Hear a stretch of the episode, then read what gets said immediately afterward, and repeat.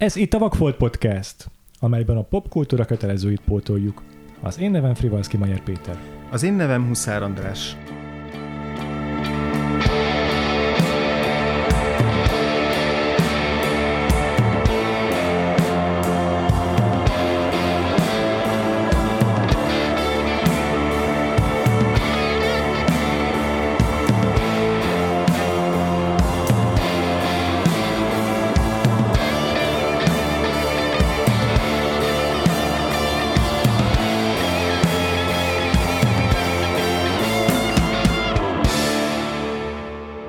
A magyar filmes évadunk következő állomásra. Sokat nem mentünk az időben, mert a múlt héten a Szerelem című filmet néztük, és az is ezerkilencszázhetvenegyes volt. Maradunk ebben az évben, és a Szindbád című filmet fogjuk megnézni, amelyhez vendéget is hívtunk. Itt ül velünk Gyöngyösi Lilla. Szia, Lilla! Sziasztok! És ö, meséljük ezen először is, hogy, hogy ö, hogyan került szóba ez a film, és hogy hogyan esett rád a választásunk, mint vendégre. Szerintem még azelőtt szóltunk neked, hogy egyáltalán bárki tudott volna arról, hogy lesz magyar filmes évadunk. Itt a Letterboxdon, hogy ö, valamelyik filmtekercses vetítésen jött szóba a Szindbád, ugye? Igen, igen. Ö, ilyen elég furcsa körülmények között jött szóba. Ez egy vita hevében. De a lényeg az, hogy most ezt inkább nem fejtem. de, de hogy nekem ez egy nagy szívügyem a Szindbád, és nagyon régóta szeretem, és a kedvenceim között van. És a szakdolgozatodban is téma volt, hogy jól emlékszem? Igen, igen, ott is egy, hát ott négy filmről írtam, és ez volt az egyik közülük. Ö, ilyen adaptációkat vizsgáltam, magyar film hatvanas, hetvenes évek, és az időkezelést néztem mm. bennük, és így lett. Szóval akkor a Szerelem is benne volt valószínűleg. Igen, Igen ezt nagyon jól látod. Mielőtt belemegyünk abba, hogy mi az a Szindbád, ki rendezte, ki írt, stb. András, te most először láttad? Ö, szerintem igazából, hogy teljes egészében igen. Ö, hmm. Nem emlékszem pontosan, az megvan, hogy, hogy valamikor így kamaszkoromban nekifutottam egyszer a Szindbádnak. Nem tudom, hogy ez csak egy ilyen tévében elkapott dolog volt, vagy egyszer leültem hozzá, csak nem maradt meg belőle sok minden. Emlékszem egy ilyen Szindbád élményre, ami így annak idején nekem nem volt egy pozitív élmény. Hát kamaszkorban azóta... Lehet, hogy akkor én sem szerettem volna különösebben, de sok idő eltelik azóta. Igen, igen, igen, igen. Úgyhogy, úgyhogy nekem bennem ez maradt meg, hogy így... Akkoriban amúgy is a magyar filmeket nem annyira néztem, volt egy-két kedvencem, meg... Ja, igen, igazából volt egy-két kedvencem, ja. De hogy úgy, mert már beszéltünk korábban, hogy nem... Nem, az nem az az időszak volt, amikor így belevetettem magam a magyar filmtörténetbe, hogy akkor most, most megismerjem. Úgyhogy ez is csak így futólag került elém, meg, meg Rúdi szóba került az irodalom órán is, ja. Magyar órán is, és, és körülbelül ez volt eddig nekem a, a Szindbádem, úgyhogy gyakorlatilag én most láttam először, még akkor is, hogyha annak idején kicsit így valahogy belekóstoltam. Uh-huh. És te? Én, is, én, én abszolút most láttam először. A híres éttermes jelenetéről már többször hallottam, mm. de maximum képeket láttam belőle. De azt idézik is, szóval azért az, hogy nagyjából megvolt, meg így kulturálisan természetesen az ozmózis révén így, így eljutott, eljutott hozzám a Szindbádból egy csomó minden. De én, én gyakorlatilag teljesen először láttam. Mm. Na, de akkor Lilla elmondta már, hogy neki mennyire fontos ez a film, te is mondd el, hogy most így másodjára, hogy tetszett.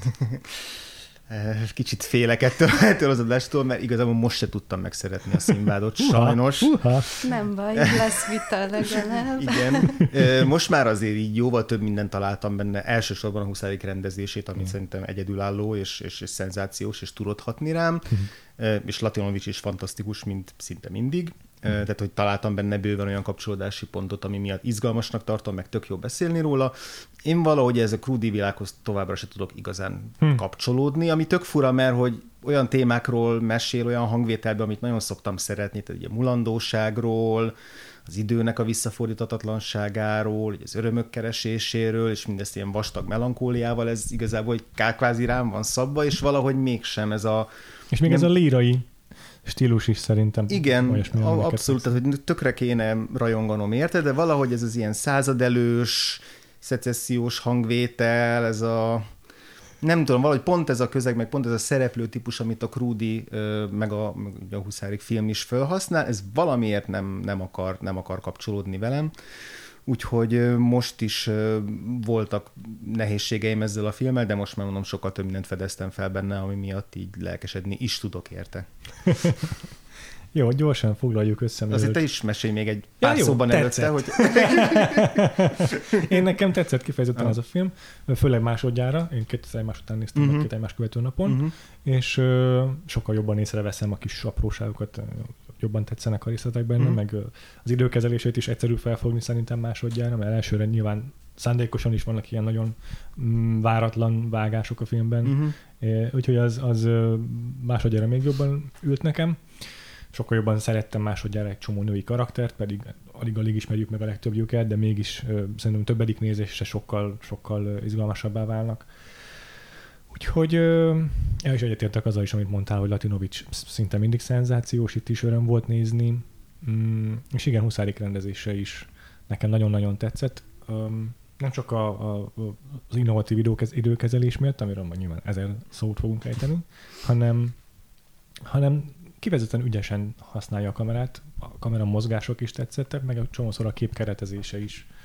Ö, nem teljesen mindig az egyértelmű, szimmetrikus vizére ment rá, hanem egész érdekesen, érdekesen helyezte el a kamerát sokszor, és nagyon tetszett. Mm. Mm, na jó, még azt akartam akkor, hogy egy kicsit foglaljuk össze, hogy mi is ez a Szimbád, azoknak a hallgatóinak a kedvéért, akik nem nézik velünk az évadot, vagy legalább olyan rég látták, mint te. András. És ö, szeretné-e valaki, vagy én, én tegyem meg? Hát igazán szerintem cselekményt viszonylag nehéz lenne összefoglalni, inkább azt tudjuk elmondani, hogy tényleg mi a, mi a témája ennek a filmnek, a, a főhős Szimbád, aki, aki egy ilyen, hát gyakorlatilag egy ilyen utazó karakter ebben a filmben, utazik egyik nőtől a másik nőhöz, és közben próbálja felfedezni az életnek a különböző élvezeteit, legyen az szerelmi élvezet, vagy gasztronómiai, vagy más jellegű. De azért főleg ez a kettő. De azért elsősorban ez a kettő, és ezt egy ilyen töredezett elbeszélés módban, visszaemlékezéseken keresztül ö, követjük végig, az ő saját szubjektív visszaemlékezésenként keresztül, a filmet az ő halála keretezi, tehát amikor először találkozunk vele, akkor már nem él, és amikor utoljára elbúcsúzunk tőle, akkor hal meg, és kettő között mintegy lepereg így, a, így, így az élete, de, de menet közben is sokat, ahogy erről beszéltünk, és fogunk is beszélni, sokat ugrál az időben. Igen. A, a, a történet. Igazából az ő életútját tekintjük végig, ez Crudinak a, a Szimbád novellái alapján készült. Novellái, de nem konkrétan egy, egy történet szerintem, hanem így össze elég lazán adaptálja, amennyire én. Valahonnan csak ilyen egészen apró részleteket uh-huh. emelt uh-huh. be, így egymástól teljesen független részeket ollózott össze. Uh-huh. Uh-huh. És igen, Huszárik, Huszárik Zoltán a rendező, akinek ez volt az első egész estés játékfilmje, már a korábbi rövid filmjei is elég jelentősek voltak. Régóta szerette volna már Crudit adaptálni, sok-sok éven keresztül pitchelte ezt, akkor még nyilván nem ezzel a kifejezéssel, mire végül is filmet belőle. És a főszerepre nem is az első választás volt Latinovics, de végül is Latinovics játszotta el a Szimbád karakterét, aki ugye a híres hajósról kapta a nevét, de csak az az összefüggés közöttük, hogy, hogy az egyikük egy hajózó kalandor, a másik pedig a női szívek meghódítója, és ez, ez az asszociáció ö, okozta az, hogy így nevezte el a karakterét Crudi annak idején. Egyébként pedig egy egy ilyen alter ego karakter ez a Szimbád. Volt már ilyenünk az évadban egyébként, és ö, kicsit így a Crudinak a saját élményeiről, saját, saját romantikus ö, tapasztalatairól is szól ez a film ezáltal. És a helyszínek maguk is, ahol a film játszódik, azok Crudi életének meghatározó helyszínei.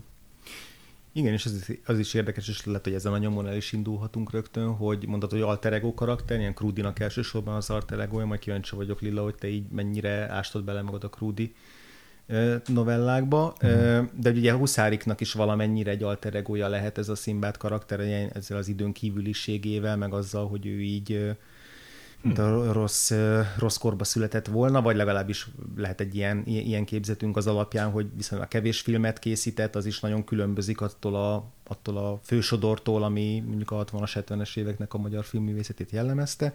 Csak az ütötte meg a fülem, hogy ugye már voltak ilyen adásaink, ahol a rendező beletette a saját alter egóját, és hogy abban meg viszont tök más, hogy hogy nem egy ilyen így jöttem film a, a Szimbád, mint a, nem tudom, Szabó István, Jancsó Tarbéla készítette a saját így jöttem filmjeit, hanem, hanem rögtön az első filmje az már egy jóval jóval tágabb, univerzálisabb témát ö, feszeget.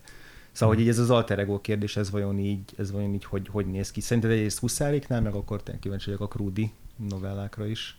Hát Krúdinál talán kicsit közelebbi ez a kapcsolat, bár szerintem ott is inkább ez a, az ilyen nosztalgia az elmúlt ö, korszakok iránt, tehát neki más műveiben is ez jelenik meg, hogy ö, ez az egyszerre ilyen vágyott, meg azért picit iróniával szemlélt ilyen, ö, nem tudom, ezernyolcszázhetvenes évek, vagy ilyesmi, ami tőle ilyen ötven-hatvan évre volt. Ö, Illetve a helyszínek, ahogy mondtad is, Péter, hogy az Óbuda, az ugye köztudottan ilyen nagyon krúdis városrész, itt is a filmben is gyakran felbukkam. Huszáriknál pedig egyetértek, amit mondasz, hogy, hogy inkább ez a kívülállóság, ilyen szemlélődő attitűd az, ami így közös lehet mm. bennük. Bár mondjuk ő is azért nőcsábász volt, azt lehet tudni. Szerintem még belefér az is, hogyha a alter egókról beszélünk, hogy a Latinovicsnak is elég sok. Tehát sokat segített szerintem a saját élettörténet, éltapasztalata ennek a karakternek a megformálásában. Majd igen, bár ö, ugye ott pont azt szokták megjegyezni, hogy, hogy Latinovics mennyire ilyen lobbanékony és ö, ilyen tüzes alkat volt, és ahhoz képest pedig itt milyen alázatosan, visszafogottan hm. játszott. Szóval ez így akár a korabeli nézőnek meglepő is lehetett, hogy van egy ilyen arca is. Uh-huh. De igen. Hát pont ettől nagyszerű színész, hogy ezt is ennyire hitelesen megvalósítottuk. Igen, igen. Mm, visszatérve az alter ego kérdéshez, én is, én is csodálkoztam, hogy Huszáriknak az első filmje az nem egy ennél sokkal személyesebb, ilyen, ilyen önéletrajzi ihletésű történet. Úgy tudom, de lehet, hogy már keverem a sztorikat az évad során, az évad során felgyőlemlett ilyen kutató munkákból, de ugye úgy tudom, hogy ő is próbálkozott egy Így jöttem filmmel, csak uh, már nem, nem hagyták jóvá annak az elkészítését. Nem tudom, ez, ezt bármelyikötő meg tudja erősíteni. Hát én ilyen... Uh... Ilyenről nem tudok. Uh-huh. Uh, ugye sok uh, rövid filmet készített, uh-huh. amit említettél is, uh, amik uh, számára ilyen egyenrangúan fontosak voltak a, a nagy játékfilmekkel. Uh-huh. Uh, tehát például az Elégia az egyik leghíresebb, uh, ami így a lovak, emberek uh, civilizációs kapcsolatát mutatja be. Az is ugyanilyen, uh, hát ilyen lélektani film tulajdonképpen, vagy hogy ilyen ö, elég metaforikus az egész, ilyen asszociatív, ö, illetve még több hasonló ö, stílusú, hangulatú filmje van, bár van egy, egy elég szórakoztató, ami ilyen hóemberek olvadásáról szól, ez nagyon vicces.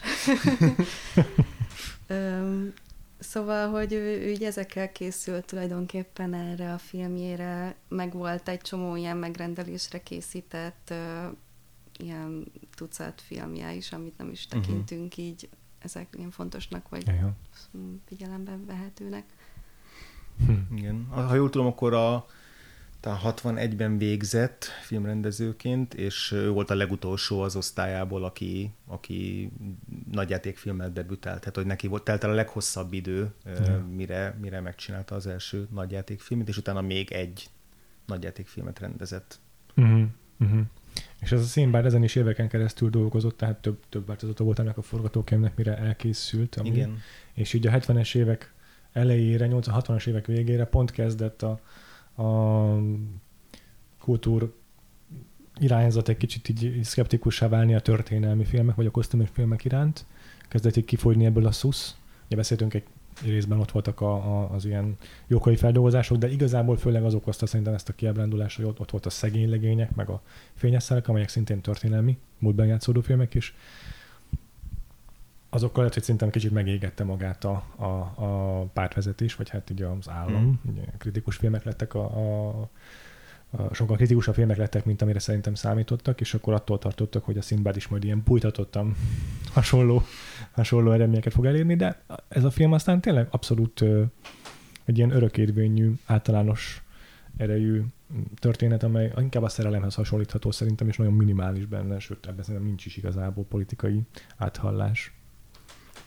Nem, igen, valóban nincs ilyen konkrét politikai utalás, inkább csak ez a, az életfelfogás, meg világkép az, ami uh-huh. szerintem így nagyon ellentétes a szocializmus valóságával. Uh-huh. Igen, Tehát igen. ugye ezt így szokták Igaz. mondani, hogy a hetvenes évekre már így kifulladtak ezek a hatvanas évekbeli mozgalmak, ja. és jött ez a pangás, amikor úgy tűnt, hogy minden ilyen örök szürkeségben fog ragadni, és hogy ahhoz képest egy nagyon más korszakot, meg uh-huh. ö, életmódot villantott föl ezzel. Tehát ilyen szempontból ugye a nézőben támadhatott egy ilyen gondolat, hogy lehet, hogy régen minden jobb volt, bár ugye azért ennél ravaszabb a film, tehát ez a nosztalgia egy ilyen kétélű fegyver, hogy igen. egyszerre egy nagyon vágyott, meg azért mégiscsak így a, a árnyoldalakkal teli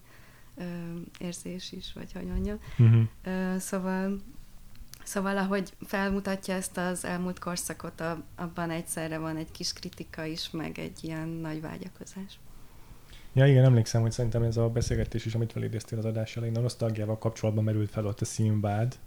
Igen. És hogy ez mostanában is téma sok, sok kortárs filmrendezőnél is a nosztalgia, és nehéz is szerintem úgy megragadni a nosztalgiát, hogy, hogy egyértelmű szegény rendező is nosztalgikus az adott korszak mm-hmm. iránt, amelyről beszél, de azért legyen megfelelő kritikája, és ne, ne csupán a megszépült utókor által nem tudom milyen szemüvegen keresztül nézett emlékeket dolgozza fel, és ez bizonyára nagyon nehéz volt a Puszárik számára is.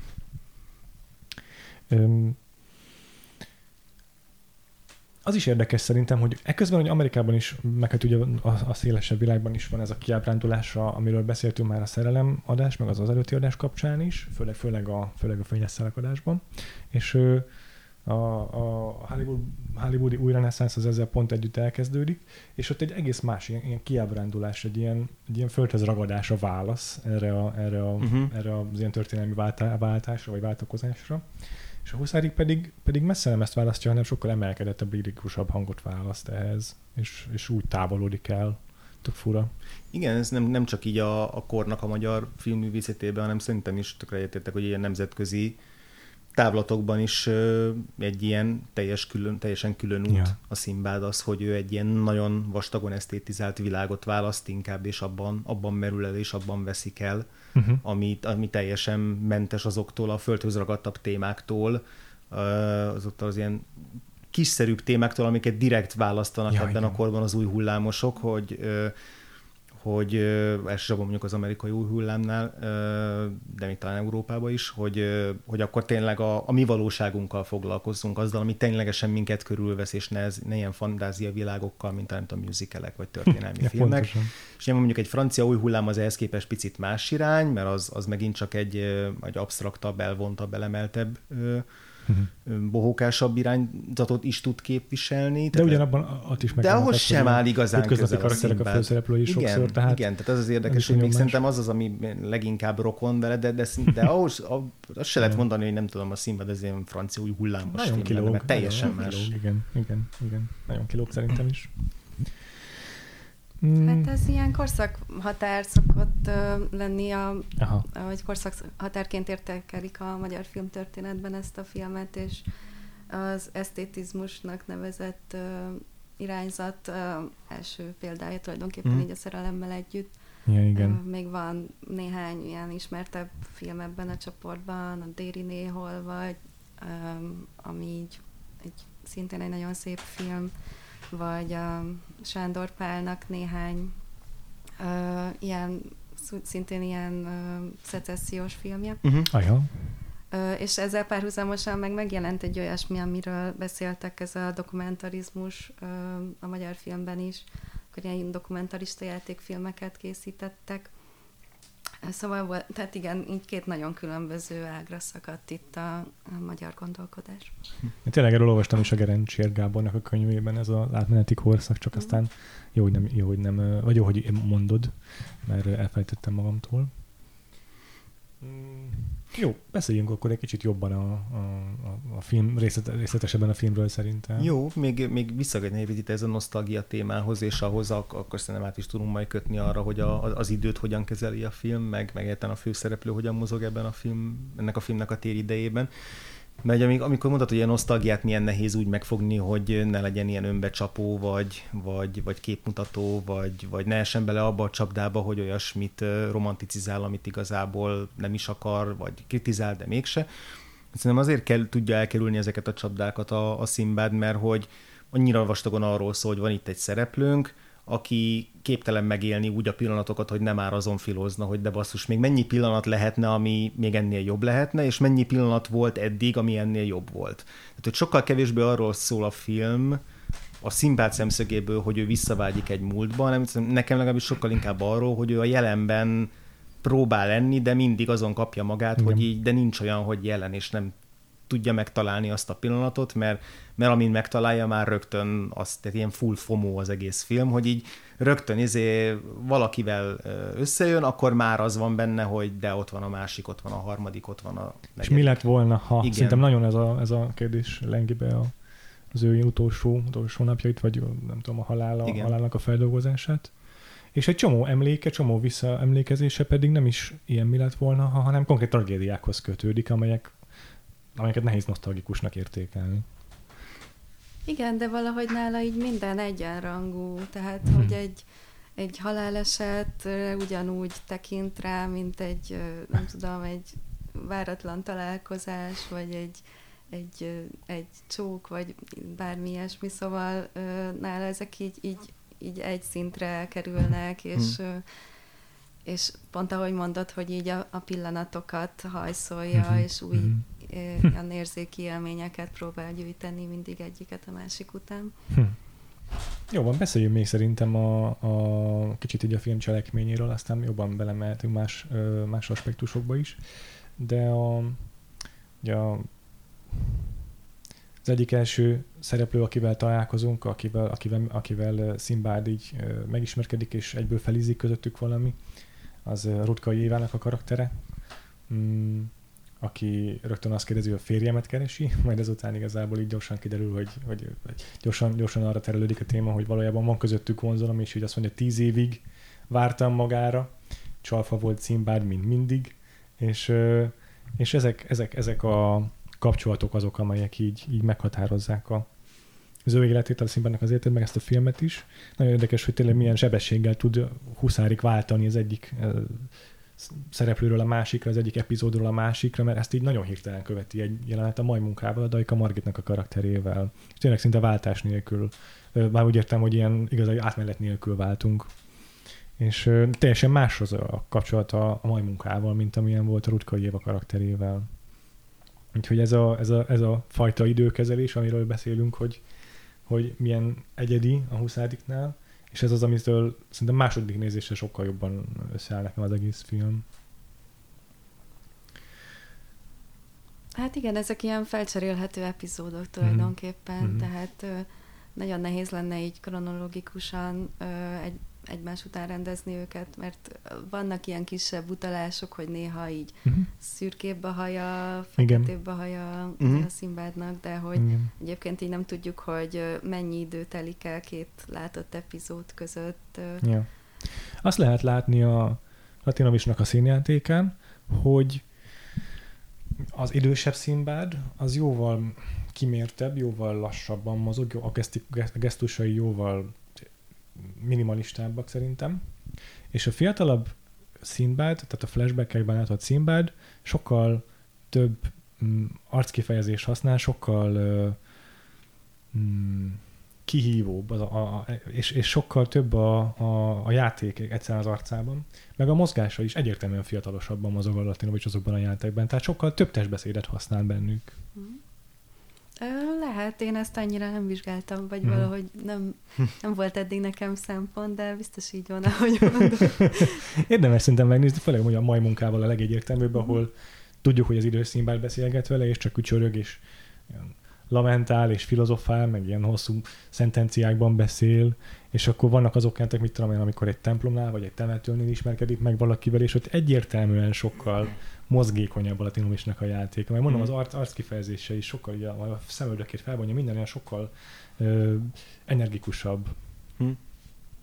Ez a filmnek is ad egy jó ritmust, szerintem, hogy, hogy így igen, ilyen lassabb, meg dinamikusabb jelenetek váltakoznak, és, mm-hmm. és akkor így sosem lesz kiszámítható igazából, sosem tudod, hogy a következő jelenetben mi fog történni. És a, a, tényleg érdekesé teszi ezt, hogy az asszociációt mennyire ügyesen teremti meg szerintem a képekkel a Huszárik Zoltán, hogy tényleg nem feltétlenül ját ennek a hangvétele az, ami lehetővé teszi, az az egyikből következzen a másik flashback, hanem például itt a Majmunkánál van ilyen, hogy azt hiszem azzal ér véget a jelenet a Rutkai Évával, hogy a Rutkai Éva karaktere ül egy széken, majd feláll, oda megy egy ablakhoz. És az a mozgás megy át egy ilyen mecskát alapba, hogy a Tajka Margit megy oda egy ablakhoz. Mm. Vagy egy kánföl egy székből, nem tudom pontosan. Nagyon hasonló a mozgás, és hogy valószínűleg ez a Szimbád, mint ott lévő szereplő fejében teremti meg az asszociációt, amiről ugrunk az egyik jelenetből a másikba. És inkább ezek az ilyen apró, apróságok, amelyek triggerelik az embernek a memóriát szerintem uh-huh. a valóságban is, és ez tök jól megragadja a Huszáriknak az a megoldása.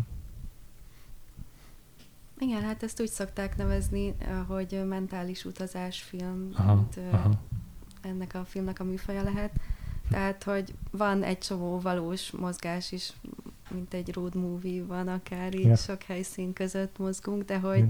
hogy a fontosabb az, hogy a Szimbád fejében történnek ezek a igen. dolgok, vagy a, nála hogyan ö, csapódik le mindez. Igen, igen. Van ez a virágárus lány, az ővele kapcsolatos emlékezés is így pont valamilyen virág illattal, vagy virág megjelenésével kapcsolatosan bukkan fel, nem emlékszem erre már pontosan, de tök egyértelmű, hogy ezek mind ilyen, ilyen emlékekből felbukkanó, vagy ilyen, ilyen asszociációkból felbukkanó emlékek. Öm... És hát szinte mindegyik, mindegyik flashback az egy ilyen, az egy ilyen kapcsolatra uh, emlékszik vissza. De például van egy ilyen, a Borbélyával is, vagy uh-huh. a kettő is, nem emlékszem már.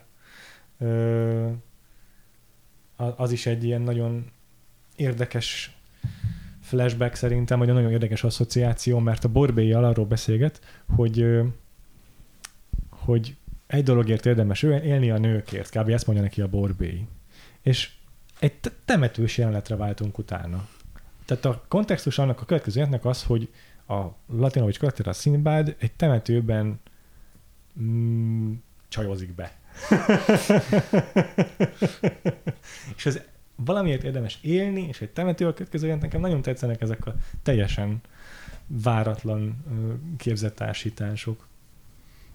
Igen, hát ez most kicsit más, de a, a leghíresebb, a húsleves jelenet uh-huh, jutott uh-huh, eszembe uh-huh, róla, ahol, ahol ugye így a, az ételt uh, méltatja, meg inkább kritizálja, meg így a men, menüt uh, vizsgálja, és közben a, a pincér pedig így az élete legnagyobb tragédiáját mondja ja. el, mm. amiről aztán kiderül, hogy a Szimbád is ö, érintett benne. Igen. Tehát itt is ilyen nagyon nagy ö, mm-hmm. ellentétek. Kontrasztok. Ja, kontrasztok tényleg, tényleg, tényleg. Nagyon érdekes ez is, igen. Egyébként ez már szerintem csak az évadban a hányadik Latinovics filmünk? Már biztos, hogy volt. Ugye volt a Szegény legények. Igen, Isten hozta őrnagy úr, az még a... Igen, az még a korábbi évadban, meg a korábban a, még korábban a hideg, hideg napok. napok. Igen. Ja. És még lesz és az ötödik pecsét. pecsét. De én úgy gondolom, hogy mondom, ez a film szerintem nagyon sokban, mm, tehát a, a, igaz, hogy Latinovics karaktere sokkal, sokkal ilyen, ilyen uh, impulzív figura volt, de, de szerintem nagyon sok közös vonás van Szimbád és Latinovics között, amiről majd akarok beszélni, de szerintem pont ezek miatt ez egy nagyon jó epizód arra, hogy beszéljünk bővebben Latinovicsról. Uh-huh. Mert eddig maximum az adott filmben nyújtott alakítása volt az, ami a témánk volt, de tényleg olyan fontos magyar színész, aki egy ilyen komplett portrét lehetne szerintem egy adásban szentelni, és én azt gondolom, hogy ez, ez, ez lenne erre a jó adás. Igaz, hogy ötödik pecsétben mondom, még biztos, hogy fogunk róla beszélni. Hát de alapvetően ez az a szerep, amivel neki nagyon erősen összefort a neve. Uh-huh. Sok ja, más legendás szerepe is volt, de hogy Szimbád az most már Latinovics, és Latinovics meg Szimbád, tehát hogy ez annyira, annyira összefonódott ez a kettő, hogy azért abszolút most érdemes így jobban. Ja. Ja. Én azért mondom mindig, hogy hogy sok köztük a rokonság, mert a, hát az, a Latinovics se volt egy hűséges típus. A való életben a partnere hosszú ideig a, az, ebben a filmben is felbukon a Rutkai Éva volt. tizenháromszor játszottak egyébként együtt egy filmben. És, de tudni lehet, tehát ismert dolog, hogy, hogy, hogy megcsalta őt, de mindig-mindig vissza szólította hozzá a, a, a szeretete, és igazából soha nem, tehát viharos volt a kapcsolatuk, de soha nem hagyták ott egymást. Illetve azt Latinovics mindig úgy beszél a színészetről, hogy, hogy a színész az nem akármilyen ember, aki színész, annak így parázs, parázslika, vagy, vagy lángol, tű, tűz, tű, parázslika szívében. És, és szerintem a Szimbád karakterében is van egy ilyen, egy ilyen élet iránti mohóság, uh-huh. és ez a, a színész, amit, amit általában is gondol a színészetről, meg ahogyan a Szimbád éli az életét, szerintem tök rokonítható egymással. Akkor is, hogyha egyébként nagyon más habitusú a két figura. Hát én a Szimbádban inkább ezt az életuntságot és lemondást. Hát most érzem. Már igen, mert a halál előtti napokban látjuk őt. Igen. Ja, hogy úgy, igen, így értem. Igen. De hogy pont, pont ez az, hogy Latinovics egy, egy ilyen önmarcangoló figura volt ő uh-huh. is. Az biztos. Hmm. Igen, mert hogy egyébként tényleg ebben a, ebben a filmben megvan benne ez a mohóság így az élet élvezete iránt, de igazából ha azt mondjuk egy szerepel, hogy hedonista, akkor nem úgy képzeljük el szerintem, mint nem, a nem, Szimbádot nem. ebben a filmben, mert egyetértek a Lilával, hogy benne van ez a örök elégedetlenség, mélabú, életuntság, ilyen... Igen, nem egy ilyen bombiván karakter. Nem, igen, nem egy, nem egy ilyen... Igen. Nem, le, hogyha valamihez hasonlítani kell az ilyen Don Juanok közül, az leginkább szerintem a Fellini-féle uh, Casanova, mm-hmm. maximum. Mm-hmm. Vagy a Mastroianni-féle karakterei, de még, de még talán ahhoz Aha. képest is... Mm-hmm. Szóval, hogy igen, ez, ez, ez, ettől, ettől lesz így érdekes a Szimbád karaktere, meg az ettől nehéz is így hozzá, hozzáférni, vagy lehet, hogy valakinek meg ezért könnyebb, mert hogy igen, szerintem... nem egy ilyen, nem egy ilyen, ilyen sztereotipikusan életet habzsuló figura, miközben ténylegesen ez, erre a kérdésre keresi a választ, hogy az örömöket hogyan lehet felelni az életben, csak úgy tűnik a film alapján, mint hogyha igazából sosem lelné örömét az örömökben, vagy csak nagyon ritkán, vagy csak nagyon rövid pillanatokra tudná, és akkor is már inkább elkezdi így egy elemezni azt, hogy mi volt ez az öröm, és miért nem működött igazán. Igen, de uh, most így a Latinovicsra visszatérve, ja, szerintem uh, ő is olyan karakter, mint a Sós Imréről beszéltetek, mm. ja, hogy így a, szétfeszítette ennek a rendszernek a kereteit, mm. tehát, hogy mm. túl nagyformátumú figura volt, és túl öntörvényű Igen. ehhez, és valószínűleg ez is okozta az ő tragédiáját is, Igen. hogy, hogy nem volt képes kompromisszumot kötni, és ö, olyan megalázó m, helyzetekbe kényszerült, mm. vagy Igen. olyan szerepeket kellett mondjuk vállalnia, vagy olyan kompromisszumokat, amik így ö, nem ö, feleltek meg neki, mert hát így Igen. gyötörte magát miattuk. Ö, meg így nagyon önálló gondolkodású volt, ugye egy csomó könyve is megjelent a írásaival, uh-huh. ö, szóval így elemezgette magát a világot, ö, és talán ebben is, ebben kicsit Szimbádos valóban, hm. hogy hogy így, így reflektál önmagára, és így elmélkedik. Van ebben a filmben egy bizonyára Krulinak tulajdonítható ilyen kérdésfelvetése, egy megválaszolatlan gondolatfejtése, vagy gondolatmenete a Szimbádnak, ami a magyarságról szól. Már nem emlékszem pontosan mi, mi a... Nem, nem idéztem, nem jutom ki az idézetet, de, de ott konkrétan az ilyen magyar gondolkodásról, vagy a magyarságtudatról beszél, gondolkodik a Szimbád. És ez, ez nagyon foglalkoztat, foglalkoztatta Latinovicsot is. Ö, és igen, ő tényleg egy ilyen öntörvényű figura volt, aki nem tudott be, nem is akar betokozódni egy-egy mainstream irányzatba, a, amit a rendszer adott. Annak ellenére, hogy egyébként végül is ő, ő tulajdonképpen így nem volt rendszerellenes figura. Abszolút olyas valaki volt, aki többször hallani interjúban, hogy beszél arról, hogy épül a szocializmus, meg így a szocializmus dicsőségére csinálunk ezt vagy azt. De biztos, hogy tényleg túlságosan is öntörvényű volt ahhoz, hogy, hogy, hogy egész egyszerűen csak, csak teljes száz százalékban magáévá tegye egy rendszernek a doktrináit. És igen, amit mondtál, Lilla, biztos, hogy ez vezetett szerintem is az ő bukásához. Hát ő sokáig... Mm, beszéljünk egy picit így a, a tényleg egy portréjelleg így az ő életéről, aztán, aztán, aztán jó, ezen keresztül szerintem lehet beszélni arról, hogy, hogy, hogy az ő tragédiájáról. Um, ő nem színésznek készült, hanem, hanem azt hiszem, hogy építész diplomát szerzett. Ez úgy történt, hogy ő a anyai ágon a Gundel családnak a leszármazottja, annak a családnak, amely a Gundel étteremnek az alapítói közé, az alapítója, azt hiszem a nagyapja vagy édapja. És ő ott született a Gundel étteremben, ami akkor a Városligetben volt. Egyébként ez is tök színbáros dolog, hogy neki igen, egy ilyen nagyon igen. fontos dolog a, a magyar ö, vendéglátás, az, az étterem, az, az ételek legalább olyan fontos szerepet játszanak az ő életében, mint a Krúdi életében, aki a színbárot írta meg. És ö, akkoriban, mivel a Gundel család az egy földbirtokos család volt, amikor, mm, amikor Latinovics pályaválasztásra pályaválasztás előtt állt, akkor nagyon nehezen tudott igazából elhelyezkedni, mert a földműveseket, földbirtokosokat, bocsánat, akkoriban azért nem... Tehát akkor kicsit ilyen persona non gráták lettek az ő, az ő a származásuk miatt. És, és így lett, így lett építész, ami azt hiszem, hogy vörös diplomás, tehát nem is akármilyen. Tehát valószínűleg most egy sikeres építész lehetett volna, hogyha nem választja a, a színészi pályát végül, de, de aztán egy gimis, vagy nem tudom, középiskolai darabban meglátta őt Bajor Gizi, Bajor Gizi köszi, és akkor ő üzente meg neki a, az unoka öcsén keresztül, hogy neked színésznek kell lenned. És hát a Bajor Gizi az ott egy ilyen színész útja úristennő volt, és, és, és ez megragadt, megragadt a Latinovicsban. Annyira, hogy tényleg elment színésznek, de úgy tudom, hogy közvetlenül egyből a, a, a egyetem megszerzése után Debrecenbe ment el színésznek, és ott tanulta meg igazából a mesterséget. Ö, utána már egyébként itt is beszámoltak arról, hogy, hogy mennyire, mennyire ö, sajátosan, mennyire egyedien, és mennyire, mennyire kiemelkedően ö, jól alakította a karaktereit, tehát már itt is feltűnt a színis társulat tagjainak, hogy, hogy ö, mennyire sajátos az ő m- művészete.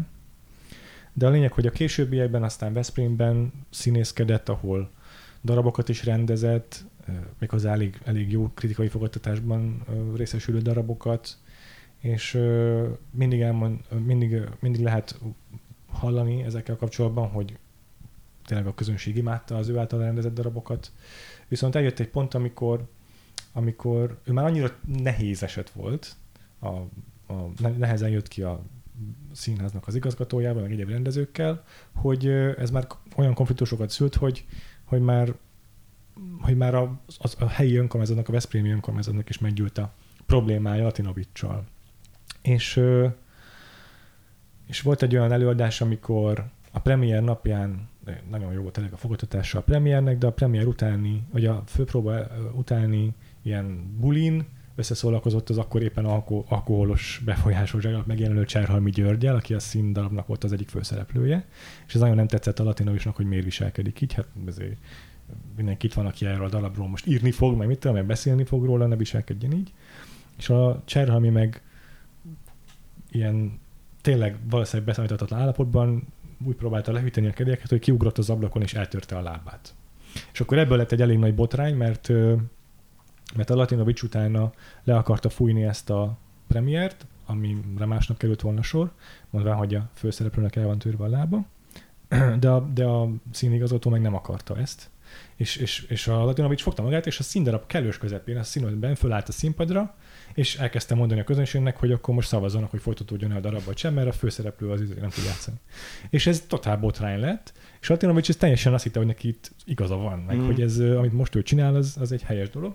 És, és a, a színháznak az igazgatója azt mondta neki azután, hogy viszünk a Cserhalmihoz a kórházba, de valójában elvitték Sümegre, ahol akkor még mindig működött a, a nem emlékszem milyen, egy ilyen egy szanatórium, ahol, ahol idegbeteg, ideg, idegi, nem tudom, kimerültség miatt kezelték akkor őt, tehát bevitték oda kezelni őt.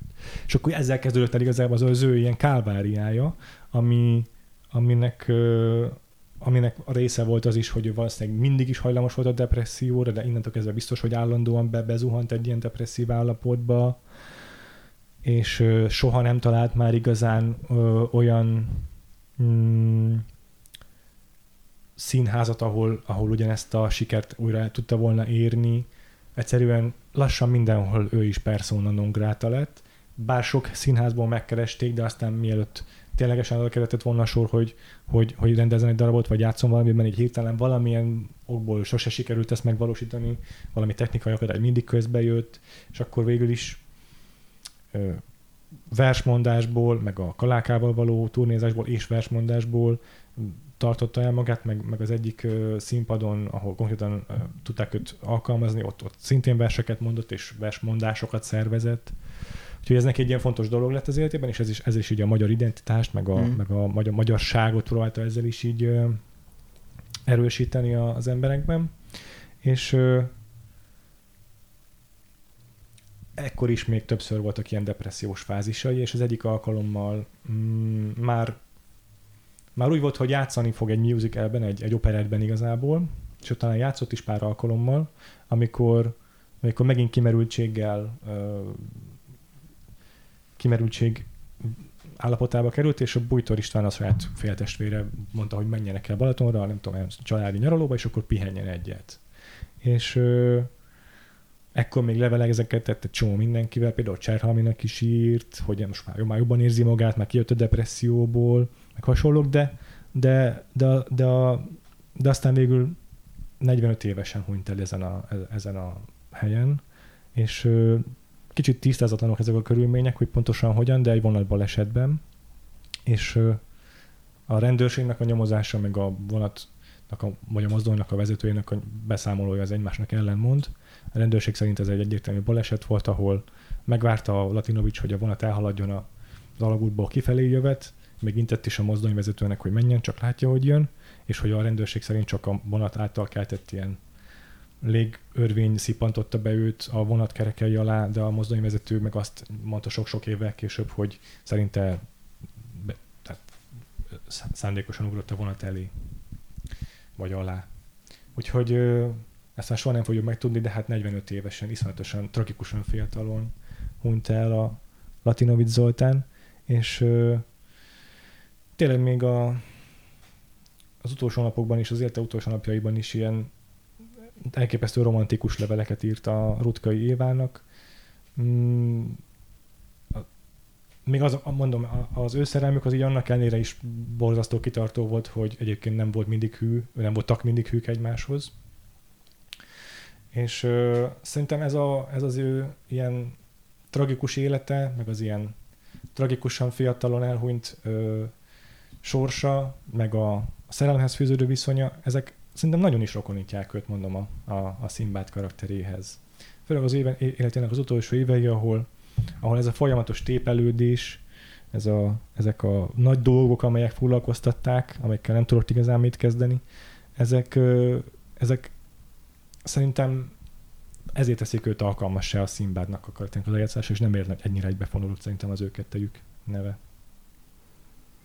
Hát az biztos, hogy ez az egyik legnagyobb ilyen főszerepe filmen, tehát ugye ti is most sok filmet említettetek, amiket láttatok tőle, de hogy, hogy a legtöbb filmben egy ilyen all-star castnak az egyik tagja, és itt meg ő az egyértelműen leginkább kiemelt szereplő. Most két dolog jutott eszembe arról, amit mondtál, az egyik, csak nem tudom sajnos szó szerint idézni, hogy az I. és Gyula írt egy verset a halálára, hogy ami olyasmi, hogy az lett volna a helyes, hogyha a vonat törik meg, uh-huh. a, amikor találkoztak.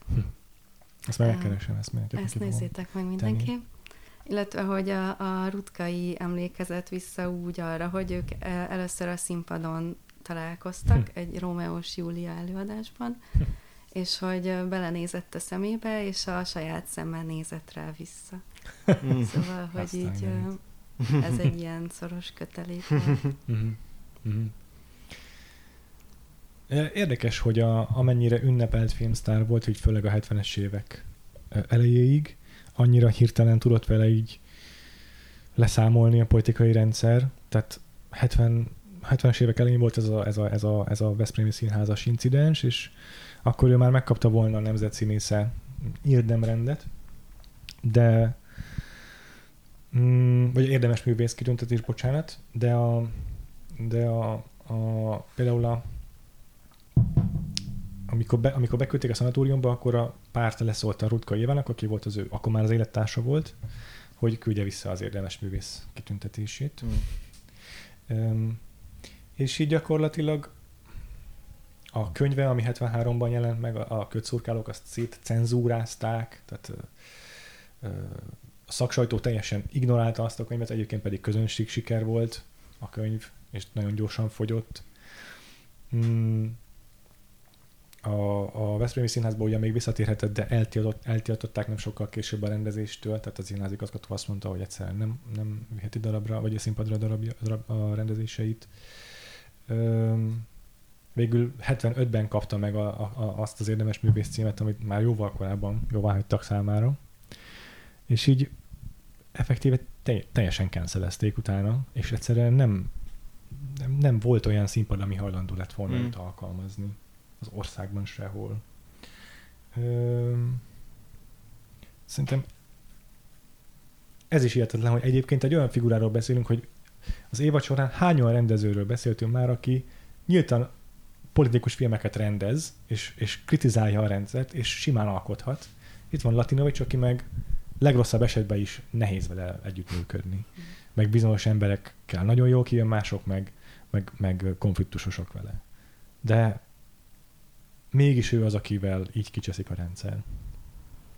De ez szerintem így jól beleillik a, a rendszer gondolkodásába, hogy mondjuk egy rendezőről így a legtöbb ember így nem nagyon tudja, hogy kicsoda, de hogy egy színész sokkal inkább ilyen ja, rockstar státuszt szerezhet, igen. ami meg már rögtön veszélyes. Igen. Ö, tehát igen. az ilyen túlzott népszerűség, hogyha így a masszából ki akarsz tűnni, az már így sosem szerencsés. Uh-huh. De igen, amiket itt mondasz, a kitüntetés, könyv, stb., ez, ez is tipikus, hogy, hogy így sosem érezheted magad biztonságban, vagy hogy yeah, így, yeah, uh, yeah. így kiszámíthatatlan, hogy most így, így támogatnak, elítélnek, szeretnek, akadályoznak. Szóval, igen. Igen. igen. Igen, és szerintem is egyrészt egy ilyen szimbolikus karakter, meg figura Latinovics, és ja. ezért bökhette jobban a csőrüket. Másrészt meg a, a rendszernek igazából az volt taktikája az ilyen lázadó szellemiségű, akár rockstar figurákkal, hát, ja. hogy, hogy megpróbálta valahogy őket így a rendszerbe betagozni, vagy beidomítani. Tehát sokkal kevésbé az, hogy akkor börtön, hogy akkor ellehetetlenítés, volt nyilván az is, volt olyan alkotó könnyűzenében, filmben, színházban sok helyen, akiket ellehetetlenítettek, ja. nem kaphattak munkát, de az is egy nagyon bevett taktika volt, hogy oké, okay, itt van ez az iksz ipszilon, aki ilyen borzasztóan népszerű, akkor próbáljuk meg őt így konformizálni valamilyen módon, elfogadhatóvá tenni, kihúzni a méregfogát, és akkor a lázadó fiatalság már nem fog tudni rákapaszkodni, mint egy olyan vezetőre, aki esetleg olyan radikális, hogy majd mindenféle csúnya forradalmi gondolatokat elültet a, az ember fejébe. Ö, és ezt egyébként kifejezetten jól is csinálták, tehát hogy, hogy, hogy ez, ez egy működő taktika volt ö, ahhoz, hogy akár ilyen lázadó szellemiségű ö, m, alkotók uh-huh. egy idő után már sokkal inkább bele tudtak simulni a rendszerbe. És Latinovics meg nem ez a fajta karakter volt, tehát hogy ő, ő, ővel ezt nem lehetett megcsinálni. Érdekes benne az is, hogy ő nem olyan értelemben volt lázadó szellemiségű, hogy nem tudom, ki, ki állt a, a országház elé és gyújtó hangú beszédeket mondott, hanem maga az a szellemi szabadság, ami jellemezte, uh-huh. az volt veszélyes. Tehát nem az, hogy ő mit mond, hanem hogy milyen alkat, és hogy mit képvisel, mi és igen. milyen, milyen igen, tehát önelvű ja. karakter, aki, aki, akit pont ezért nem lehet így, így beszorítani egy ilyen, egy ilyen egy olyan keretbe, amin belül már kezelhető lesz. Igen. És ezért volt vele szemben valószínűleg a megfelelő válaszlépés az, hogy akkor őt viszont el kell tüntetni a porondról. Ja. Ki? Ja, mert itt sok színész volt, aki ugye nagyon népszerű volt, hmm. de amíg csak egy, úgymond egy szerepnek a szócsöve, addig hmm. így nem különösebben veszélyes senkire, hanem csak ja. így szép ember, akit rá lehet tenni. Igen. Meg belebújt a szerep mögé, akkor igen. Igen. De hogy amint már ez a saját gondolkodás, saját tervek, az már így más. Igen. És az, hogy ő egyébként így konkrétan egy újságcikket írt arról, hogy, hogy a magyar emberek azok nem gondolkodnak eleget a magyar identitásról, és a magyar versek, meg a magyar zenésznek, mit tudom, Bartóktól kezdve, akárki, akiket felsorol, azokon nem gondolkodunk eleget, hogy ő számukra mit jelentett a magyarság, és, és ez mennyire sokrétű fogalom lehet. Na ezzel is kihúzta a gyufát a, a, a rendszerben, mert talán az egész identitás kérdés akkoriban nem ott egy jó csengő dolog. Még kiírtam pár kortársától, színészektől, rendezőktől, hogy ők miket mondtak a Latinovicsról, és ez azért is hozom most szóba, mert szerintem ezekkel is vissza tudok kapcsolni a Szimbádhoz. Uh-huh. Nem akarom erőltetni, de például azt mondta róla, már nem emlékszem kicsoda, lehet, hogy a Verebes István, hogy két végéről égette a gyertyát, és a, a Révész Györgyel forgatott öt különböző filmet, köztük többek között a, az Utazások a Ponyám körült. Azt mondta róla, hogy ez a színészi átlényegülés, hogy ő teljes egészében így átadja magát egy szerepnek, az őt leginkább a gyerekekre emlékezteti, mikor gyerekek játszanak, és így hirtelen ő egyik pillanatban repülő, a másikban már mit tudom, ilyen mentőautó, és hogy, és hogy ez a fajta ilyen pillanatok alatt át, át ö, szellemülés, ez, ez erre a Latinovics képes volt, és volt is benne valami hasonlóan gyermek ilyen elemi, ami, ami tényleg ez a zabolátlanság, ez csak legfeljebb a gyerekeket jellemzi. Aztán a ö, Cserhalmi azt mondta róla, hogy az egész biológiai lényét át tudta, bele tudta tenni a szerepbe. Például ő, ő kezdte, az egyik első volt, akit így, aki eszébe jut, hogy fizikailag is alkalmazkodik egy szerephez, és például elhízott valamilyen szerepkedvéért.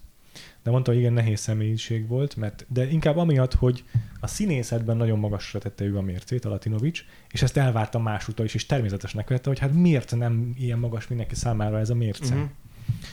És ő meg aztán mindig megmondta őszintén, amit gondolt. Ezt a Verebes úgy fogalmazta meg, hogy ő békíthetetlen volt a saját igazol ellen való állapotokkal, és amúgy agresszív is volt. Például a Verebes apja, szintén azt hiszem a Veszprémi Színházban volt igazgató, de hát ő máshol, nem, nem igazgató, hanem színész.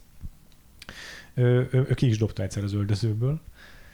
És hogy azt mondta róla még a Verebes, hogy iszonyatosan szuggesztív volt, minden pillanatban érdeklődést keltett a személyisége. Ezen kívül meg így még nem emlékszem már kinek a, a, a megemlékezése róla volt, amik, aki azt mondta, hogy egy ilyen kimért, elegáns, választékos úriember ő. És hogy tényleg meghallgatod őt, vagy elolvasod a leveleit, vagy a cikkeit, tényleg borzasztó választékosan fogalmaz, és úgy, hogy ez még a hatvanas, hetvenes években is öm, ilyen úriemberesnek hatott, ilyen, ilyen archaikusnak gyakran. És ez, a, ez a, az ő ilyen hagyományos, vagy, vagy vagy múltat megidéző ilyen, ilyen megjelenése és, és hangkordozása, meg beszédstílusa, meg a, meg, a, meg a választékossága, ez, ez megint csak szerintem nagyon passzol a Szimbád karakteréhez, vagy a Szimbád, a Szimbád eljátszásához, aki maga is egy, egy századelei, vagy módszázadi figura, és, és kell is egy ilyen úriemberes magatartás, egy ilyen megjelenés ehhez a figurához, és, a, és ez a ez, hogy két végéről égeti a gyertyát, ez, hogy ilyen mm, nem a békíthetetlenségére gondolok, hanem arra, hogy mennyire mm, ah, mindegy, elfelejtettem megfelelő szót, de hogy, így, de hogy, de hogy szerintem, szerintem ezek azok a kvalitásai, amelyek őt egyrészt ilyen óriási sztárrá tették, hogy ennyire szuggesztív személyiség volt, másrészt meg, mondom, szerintem az ő ilyen szokatlanul ö, mm, karakteres és szokatlanul mm, nem modoros, de, de mindenképpen uh, maníros, maníros megjelenése, meg megviselkedése, ez biztos, hogy tökéletes uh-huh. színészét tette őt a, a Szimbád szerepére. Igen, hát ez a polgári háttér, ez uh-huh. biztos, hogy benne van a családja miatt, meg azt mondjuk tudjuk, hogy a, a polgár mint kategória, az már a huszadik ja. században elég ilyen sokakat gyötrődésre kényszerített, mondjuk Thomas Mann is. De, de hogy még így a, a versmondásait érdemes megnézni, igen. hogy, hogy az, az valóban így, így maníros, vagy hogy így nagyon könnyen parodizálható, de hát az parodizálható könnyen, ami így karakteres, igen. vagy így egyedi. Szóval ott igen. is tényleg így, így nem tudod levenni róla a szemedet, annyira szuggesztív, ahogy igen. csinálja. És igen. Hát nem véletlen az sem, hogy milyen verseket választott. Persze, igen. Nagyon-nagyon szeretem egyébként a, a főleg a József Attila versmondásait, de rengeteg ment el a YouTube, úgyhogy ha valaki nem tette volna meg, akkor most érdemes őket keresgélni és megnézni. Um, jó, hát én, én Latinovicsról így kb. Ezeket szerettem volna. Csak ennyit. Ez egy kicsit így research-eltél volna egy adás előtt, vagy nem tudom, mert ez így nagyon hanyag munka volt. Szerintem egy több, több, kétszer annyi órányi anyagot megnéztem róla, mint amennyi a Szimbád. De gondoltam, ha vele foglalkozunk a legtöbbet az mm-hmm. évadban, akkor mindenképpen. És akkor még itt érdekességképpen elmondanám, hogy Huszáriknak az egyik ötlete a szerepre Vittorio De Sica volt, az olasz rendező per színész. De hát nagyon-nagyon drága volt. Igazából így a standard rate-jét mondta, rendes gázsiát, az azt hiszem húszezer dollár lett volna, amerikai dollár. És hogy milyen, nem tudom, milyen követelései voltak, hogy akkor milyen lakókocsi, meg ellátás, és hát az abszolút nem volt be, nem fér bele a költségvetésbe. Amúgy tetszett neki az ötlet, meg így lefordították rengeteg pénzért neki a scriptet olaszra, és így az még bele is ment volna, de hát egyszerűen nem volt annyi pénz a világon. És akkor már az, ezután rögtön felmerült Latinovics neve, de ő mást forgatott, vagy mással volt elfoglalva, talán külföldön ráadásul. És akkor Darvas Iván lett volna a második megoldás, mm. hát kb. Ez olyan, mint hogy nem tudom, akkor Leonardo DiCaprio vagy Brad Pitt, igazából ők ketten, akiket szóba hozunk a szerepre, más nem jöhet szóba. És, és akkor hogy Darvas miért nem vállalta, vagy miért nem tudta elvállalni, nem tudom, de azt hiszem az volt igazából, hogy a Huszárik nagyon szerette volna Latinovicsot, és akkor inkább így amúgy is csúszott a forgatás, és közben Latinovics felszabadult, és akkor így el tudta őt játszani.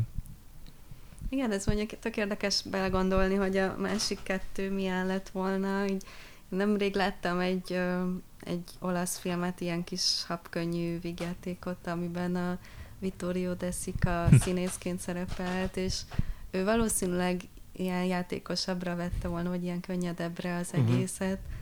A, a Darvas meg szerintem még fanyarabbra, igen. Vagy ilyen ironikusabbra, úgyhogy ez, ja. Így a Latinovics pont a kettő között van. Aha, tényleg. De jó, ez nagyon érdekes. Huszárikról pedig, mint a rendezőről, bár ugyan tekerekes tényleg, hogy mennyire kevés játékfilmet csinált, mégse beszél róla senki sem úgy, hogy hát igen, ő volt a zöldfülű, vagy ilyesmi. Latinovics az egyetlen, aki azért, uh, aki azért nem annyira jött kivel jól, de hát kivel. Legalább ami nyolc hónap volt a forgatás, szóval az alatt bőven... bőven mindenre volt lehetőség. Mindenre volt lehetőség, igen. igen. De, de hogy tök, tök, tök sok rendezővel kapcsolatban szerintem így ilyen párhuzamok jutottak nekem eszembe, mert azt olvastam, azt hallottam róla egy interjúban, talán az operatőrtől, Sára Sándor. Sándor. Értve Tóth János lett volna eredetileg az operatőre, aki a... Aztán pont az Elégiát is ő fényképezte, de biztos, igen. Hogy több kis filmjét meg is. A Szerelmet is, ha jól emlékszem. Oh. Úgyhogy ma, ma, majdnem egymást követő két adásban beszélhettünk volna ja. Tóth Jánosról, de ja. Aztán végül ő, ő kiszállt a projektből, és a, a Sára Sándor lett helyette, a, aki saját jogán is filmrendező, a nyolcvan huszat rendezte például. Igen. Igen, ezt itt nem lehet pontosan tudni, hogy mi történt, de ugye azt hiszem dramaturgként van végül a Tóth János feltüntetve, hmm. vagy valami más.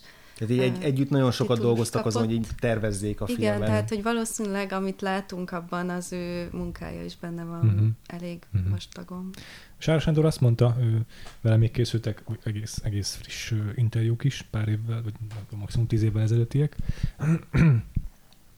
hogy eleve őt szerette volna Huszárik, a, a, hogy ő fényképezze a filmet, de ő mondta, hogy de hát a Tóth Jánossal dolgoztál a rövidfilmeken is, csak, de egyébként a Sára Sándorral régebbre nyúlik vissza a kapcsolatot, talán már az iskolában, nem biztos, és hogy ő, ő még nem is ért rá akkor a Sára Sándor, és, és akkor addig-addig húzódott a film, hogy végül is felszabadult a Sára Sándor, és akkor megkereste megint a Huszárik, hogy megvártanak, és akkor így.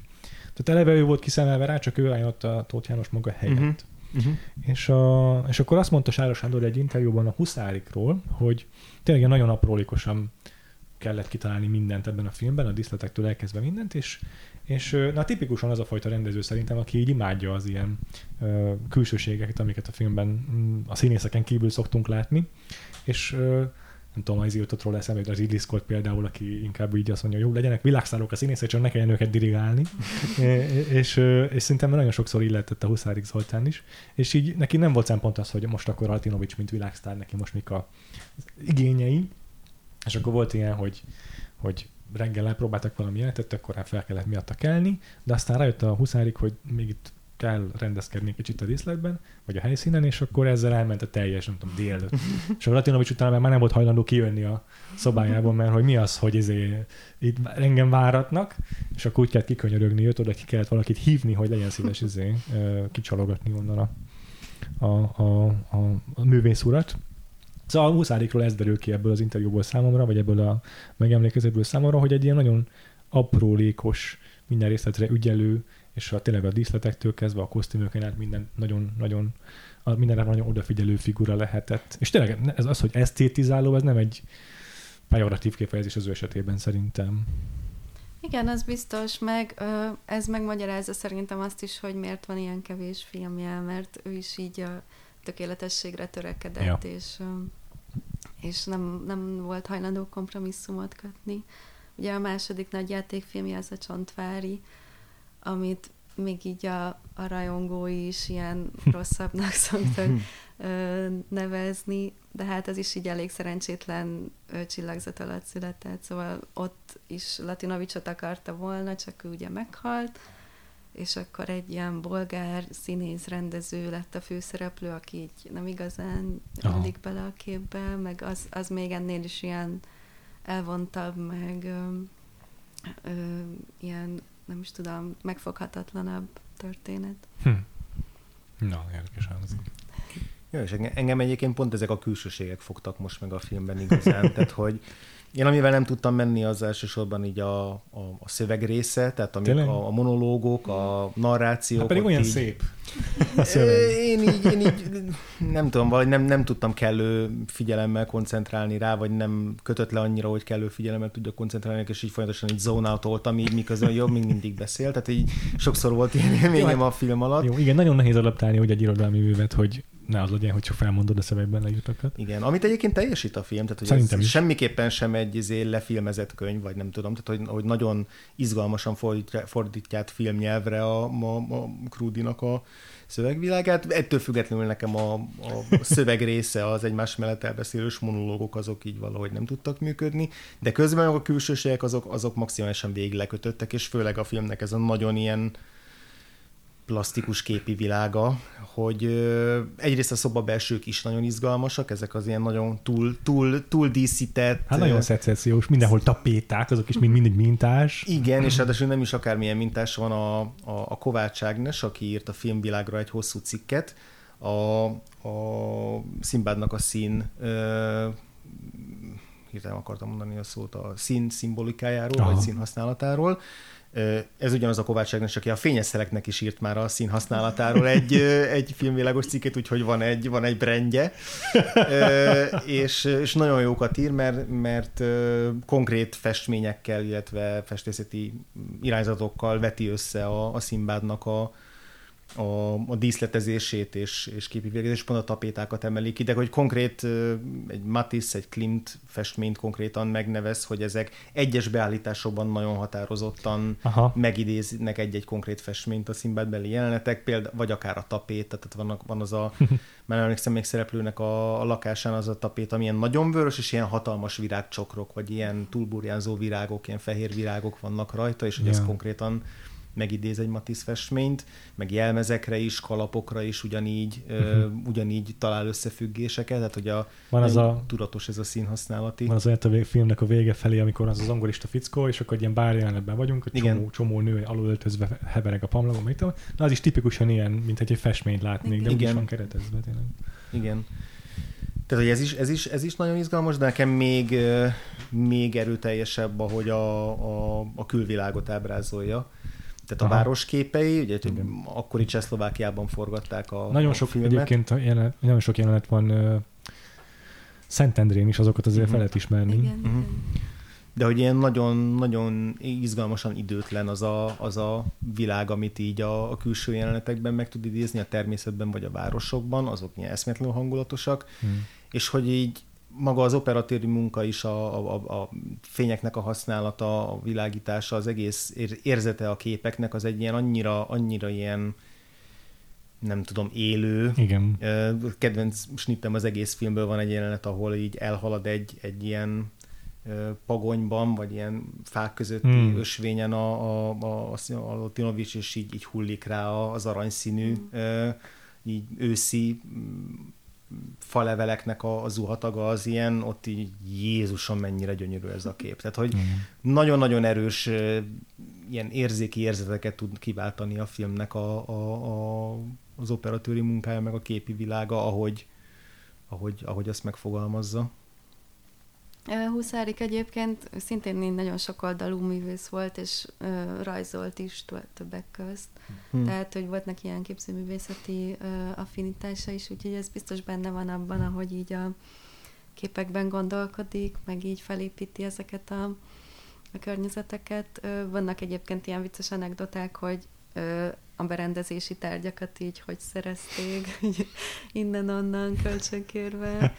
Uh, illetve egy, egyébként a nőknek egy részét is így, uh, például ezt a fekete kalapos, ilyen idősebb uh, uh-huh. nő, uh-huh. őt valahogy az utcán szólította le, szóval, hogy ő így nem, nem színésznő volt eddig, wow. de hogy annyira tökéletesen beleillett ebbe a világba, ő is így egy letűnt virá- világnak a követe.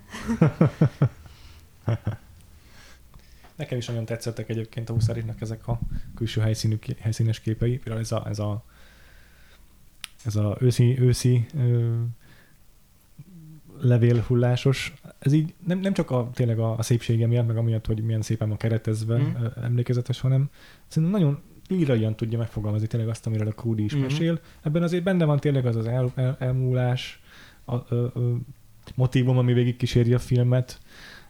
Ezek, ezeket tényleg valahogy úgy csinálja meg a Huszárik, hogy nem mondja fel szóról szóra a Krúdit, mégis pontosan Krúd is ez a, ez a, ez a film. És ezt, ezt képtelenség szavakban önteni szerintem.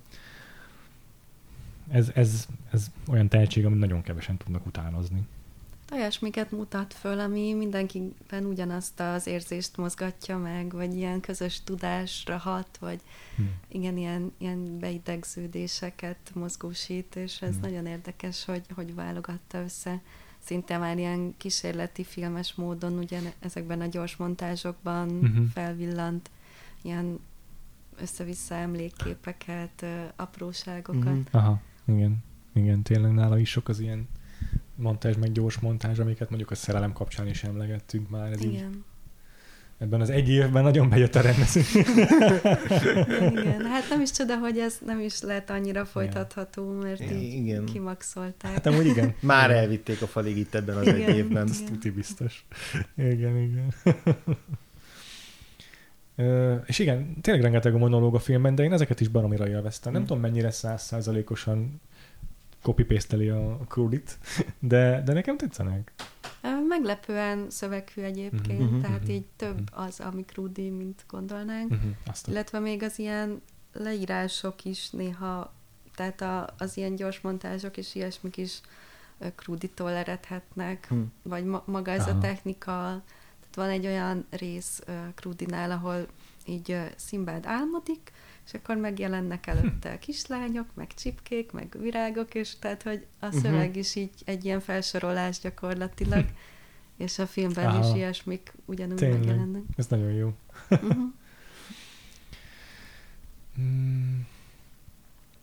de, de ezekben, ezekben a kis monológokban, vagy, vagy nagyon, tehát nem csak maga a, a szövegnek a szépsége az, ami szerintem engem megragadott, hanem hanem tényleg a tartalma is. Lehet, hogy te zónautoltál közben, András. Én azért igyekeztem figyelni. mm. Például elhangzik egy ilyen a, a Szimbádtól, hogy amikor a Florentinával való szemlékezéséről, a Florentinával való szemlékezését látjuk, elmondja neki a nő, hogy, hogy meghalok, hogyha elhagy, és hogy mondja neki, hogy holnap látjuk újra egymást. Szerintem azt egyébként Óbudán vették fel, mert nagyon ismerős az a helyszín, hogy szerintem ott, ott vannak konkrétan most a... Jaj, mi ez a koncerthely? A, a... Kobuci? Szerintem a Kobucinak az előterében, nem tudom, milyenek a terület. Flórián tér mellett. Igen, de ott van benne az a kis udvar, egyébként az esküvői képen is készültek, úgyhogy tudnom kéne mi az. Szerintem az ott van. Igen, igen, de ha onnan belépsz a Kobuci felé, akkor ott van egy ilyen füves tér. Igen, egy belső udvar, aminek van egy neve. Zicsi, talán. Na mindegy, szóval szerintem az ott van fölvéve, mert az, hogy belép egy ajtón, a nő, a Florentina, az azt hiszem konkrétan ott van. Na mindegy, és, és akkor mondja utána ilyen voice-overben a, a Szimbát, hogy hát nem, nem megyek el holnap hozzá, kár volna érte, soha nem ismerkedek meg azokkal a nőkkel, akik szeretnek, ezért maradtam fiatal. Szóval egy csomószor ezek a Ezek a, gyors, ezek a kalandok, ezek a, ezek a ö, ilyen visszaemlékezések abszolút nem azt a szézetet keltik az emberben, hogy micsoda nőcsábász ez a Szimbád, és hogy itt így egy irigylésre méltó figura, aki újra köré csavarja a nőket, hanem mindegyik történet baromira melankolikus valójában. Mm. A, a, szóba jön az Álmos könyv is az egyik, egyik, egyik nővel való kapcsolatában, ami megint csak Crudyhoz kapcsolódó dolog, úgyhogy uh, emiatt is egyértelmű az ő ilyen alter ego szerepe szerintem a, a történetben, vagy a Crudy novellákban. Az is nagyon tetszett, amikor arról azt, azt szintén ilyen kis monológa Szimbától, hogy miért nem szerette, szerették a nők, kérdezi tőle valaki, és akkor azt válaszolja, hogy mert nem hazudtam nekik. Azt a szót, hogy szeretem, nőnek még soha nem mondtam. És ez, ez szerintem ilyen megrendítő mondatok valójában. Mm. Nekem, nekem, nekem nagyon uh, ettől, ettől ilyen, igaz, hogy beszélős ez a film, de mégis valahogy nem telepszik rá a filmre az, hogy egyfolytában, egyfolytában ilyen, ilyen lírai monológokat hallunk, hanem szépen kikerekedik ez a Szimbád karaktere számomra. És nem... Könnyen, könnyen lehetne ellenszemes is szerintem ez a figura, mert azon kesereg, hogy mennyi nője volt. De valahogy eltalálja ezt a tónust úgy, ahogy szárik, hogy ez nem válik egyáltalán ellenszemessé. Nem tudom, ti mit gondoltok erről, de én, én, amikor így, tehát ha csak így olvasnék arról, hogy miről szól a Szimbád, meg olvasnék a Crudyról, mondjuk egy Wikipédiát, és azt látnám, hogy ez az alter egója, hogy egy csávó, aki nőket csavar el, vagy azért nőket felé csavarja el, akkor ezt nem tudnám komolyan menni. Mert valahogy így, így felmutatja ennek az egész életmódnak a, a tragikumát, uh-huh. az, hogy így tulajdonképpen nincsenek céljai, így semmi állandóság nincs az életében. Így, igen. igen, nincsenek fogóckó, nincsen kapcsolata igazából. Igen. Nem tudjuk, hogy hol él, uh-huh. dolgozik-e valamit, ez mondjuk így Crudynál vannak ilyen utalások, hogy újságíró, vagy ilyesmi, de hogy, uh-huh. hogy igazából ilyen, ilyen megfoghatatlan, hát ez is a, a, a Szimbád, mint hajós, és ja. ugye mm. ilyen, ilyen mitikus karakter. Hm. Tehát egy, igen, egy ilyen, egy ilyen folytathatatlan, vagy sosem létezett életmódnak a megtestesülése, vagy ilyen utolsó képviselője. Mm-hmm. Szerintem ezért is jól illusztrálja azt, hogy, hogy az a, az a, jól illusztrálja a Szimbádnak az életét az a, az a az éttermes jelenet, amikor a, a pincérrel beszélget, mert hogy ott így már maga mögött hagyta ezt a, ezt a, ezt a bombiván életmondott, és most már aztán el is hangzik, de hát, hogy ez máshonnan származik a Crudytól, de hogy van egy ilyen mondat valahol a Crudy kapcsán, hogy ponton az embernek az életében eljön az, amikor már nem a nőkben keresi az örömet, hanem az ételekben, és akkor ez itt most a filmben is megvalósul, és ott elkezdi tényleg felzabálni a teljes menüt a, a Szimbád, amiről majd külön beszéljünk, de arra, amikor ki akarok lyukadni, az az, hogy itt lenne egy fickó, aki megnyílik előtte, ez a Wendelin nevű főpincér, mm. és még vele se tud kapcsolatot kialakítani, mert mm. még valójában a saját bombiván múltja miatt valójában még neki is ártott. Egyszerűen már nem tud kivel ö, emberi kapcsolatot létesíteni, mert, mert hogyha valakinek nem közvetlenül, akkor közvetve ö, okozott fájdalmat eddig az életében. Igen, és mondjuk ez, ezzel kapcsolatban nagyon érdekes a befejezés, amilyen ö, eléggé kilóg a filmből, amikor a, az öreg asszonyok így ö, uh-huh. elaltatják, vagy így megnyugtatják, tehát hogy... Ilyen kis mini-midszomára izék elős közepén, Szimbád kellős közepén. Igen, tehát hogy ott ugye így, így mondja a, a barátjának, akivel találkozik, hogy így, így bajban van, vagy hogy így... nem is tudom, hogy mi a baja, mit mond, de hogy így, ja, valahogy így beteg, igen. Mind, igen. És hogy akkor, akkor ezek a, a falusi asszonyok, akik úgy teljesen kívül esnek mm. a világán, ö, tudnak hozzá kapcsolódni ja. tulajdonképpen. Ja. Igen, tényleg, tényleg. Falusi asszonyok, akik így a templom körül igen, ö, igen. ilyenek vagy dolgoznak, tehát teljesen ellentét annak a világnak, amiben a Szimbád létezik valóban. Igen, igen. Na jó, akkor beszéljünk erről a, erről a vacsorás vagy ebédes jelenetről, ami a legemlékezetesebb pontja ennek a filmnek.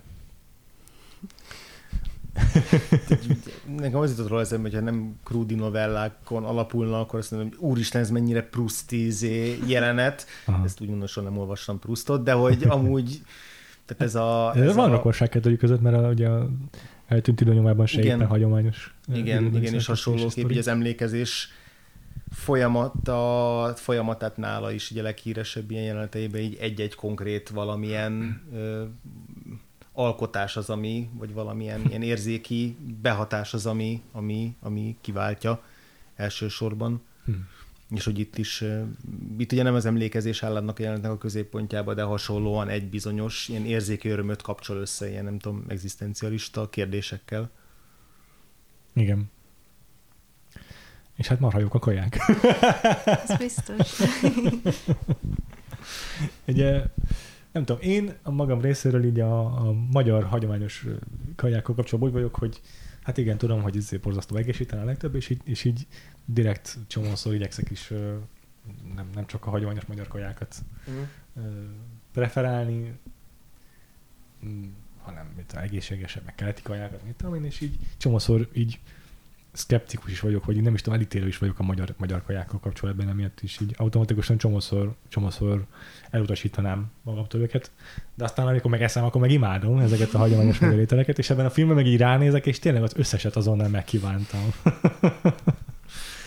Szerintem az nagyon érdekes, hogy ugye Szimpád mindig ilyen szentenciákban beszél, yeah, uh, yeah, yeah. Ugye, amiket most te is idéztél, A, ezek az életbölcsességei, hogy ő nem mondta senkinek, hogy szereti mm. meg, stb. Mm. És hogy itt, itt meg az ételekkel kapcsolatban mond ugyanilyeneket, tehát igen. Kicsit így vagy ö, degradálja az igen, előzőeket, vagy ja, azt mutatja meg, hogy milyen fontos, vagy hogy ugyanolyan fontos az étkezés, mint a, az élet többi területe, ami igaz persze, úgyhogy így egy, egy nem tudom, gasztroirodalom az erről szól, hogy hát ez egy nagyon fontos téma, amiről érdemes beszélni.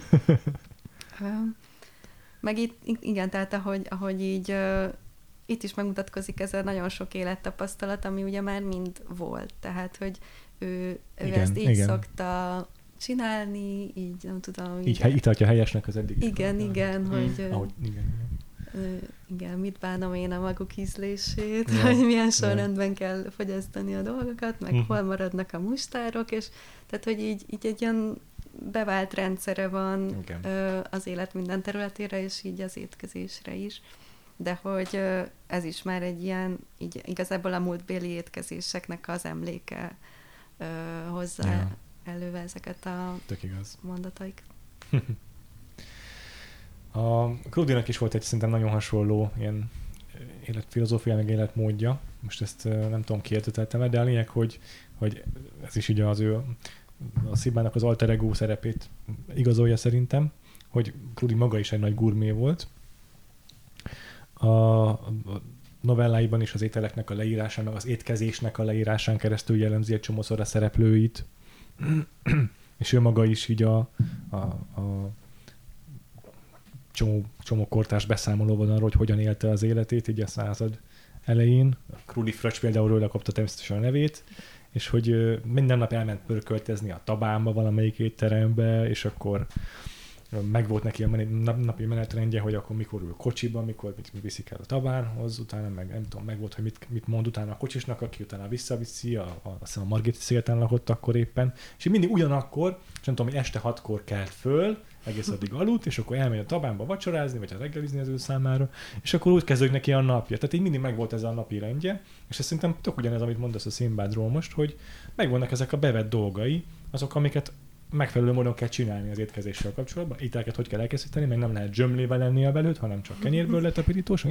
Ezek szerintem így tényleg a Krúditól jönnek, lehet, hogy nem pont ez az ő ízlése, de hogy ezeket, ezek az ilyen beidegződések, meg hogy mi, hogy helyes, ez tényleg a, az emberre így rárakódik az éveket, és így kialakul ez a rendszer, és, és ez tényleg nagyon-nagyon Krúdi szerintem. A...